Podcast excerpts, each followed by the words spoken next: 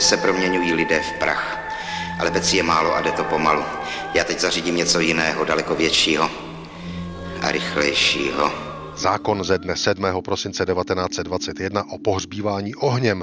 Pohřbívání ohněm je dovoleno, musí se však díti v ústavech pro spalování mrtvol krematoriích, které byly schváleny úřadem. Též je dovoleno spopelňovat mrtvoly exhumované. Těmito slovy začíná právě před stolety 7. prosince 1921 národním schromážděním schválená důležitá zákonná norma, definitivně v Československu nastolující pravidla pro pohřbívání žehem neboli kremaci. Bylo to důležité, protože po vzniku Československé republiky v říjnu 1918 se boje o tuto možnost pohřbívání rozběhly naplno. Za Rakouska totiž přes tlak části veřejnosti nic takového nebylo povoleno. Zdravotní výbor Hřížské rady Rakousko-Uherska návrhy na zákonnou možnost pohřbívání pohřbu žehem odkládal do budoucna. Trvalo to nakonec 20 let.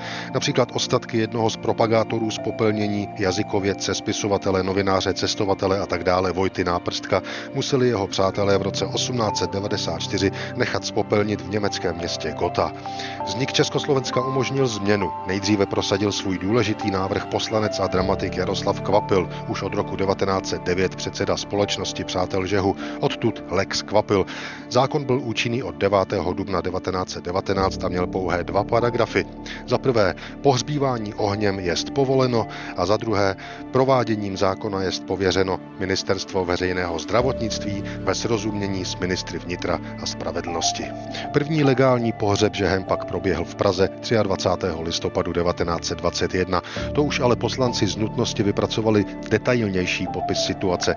Zákon Národní schromáždění schválilo před stolety 7. prosince 1921 obsahoval mnoho předpisů platných dodnes, například kdo může stavět a provozovat krematorium a za jakých technických podmínek, důkaz, že neboštík si přál, aby byl spopelněn, nebo alespoň, že nebyl odpůrcem pohřbívání ohněm.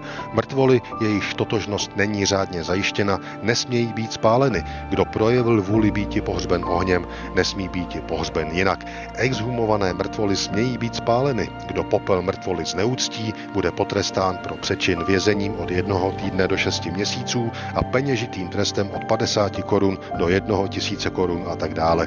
Tolik zákon ze 7. prosince 1921, podepsaný prezidentem Masarykem, premiérem Benešem a poslancem Vrbenským.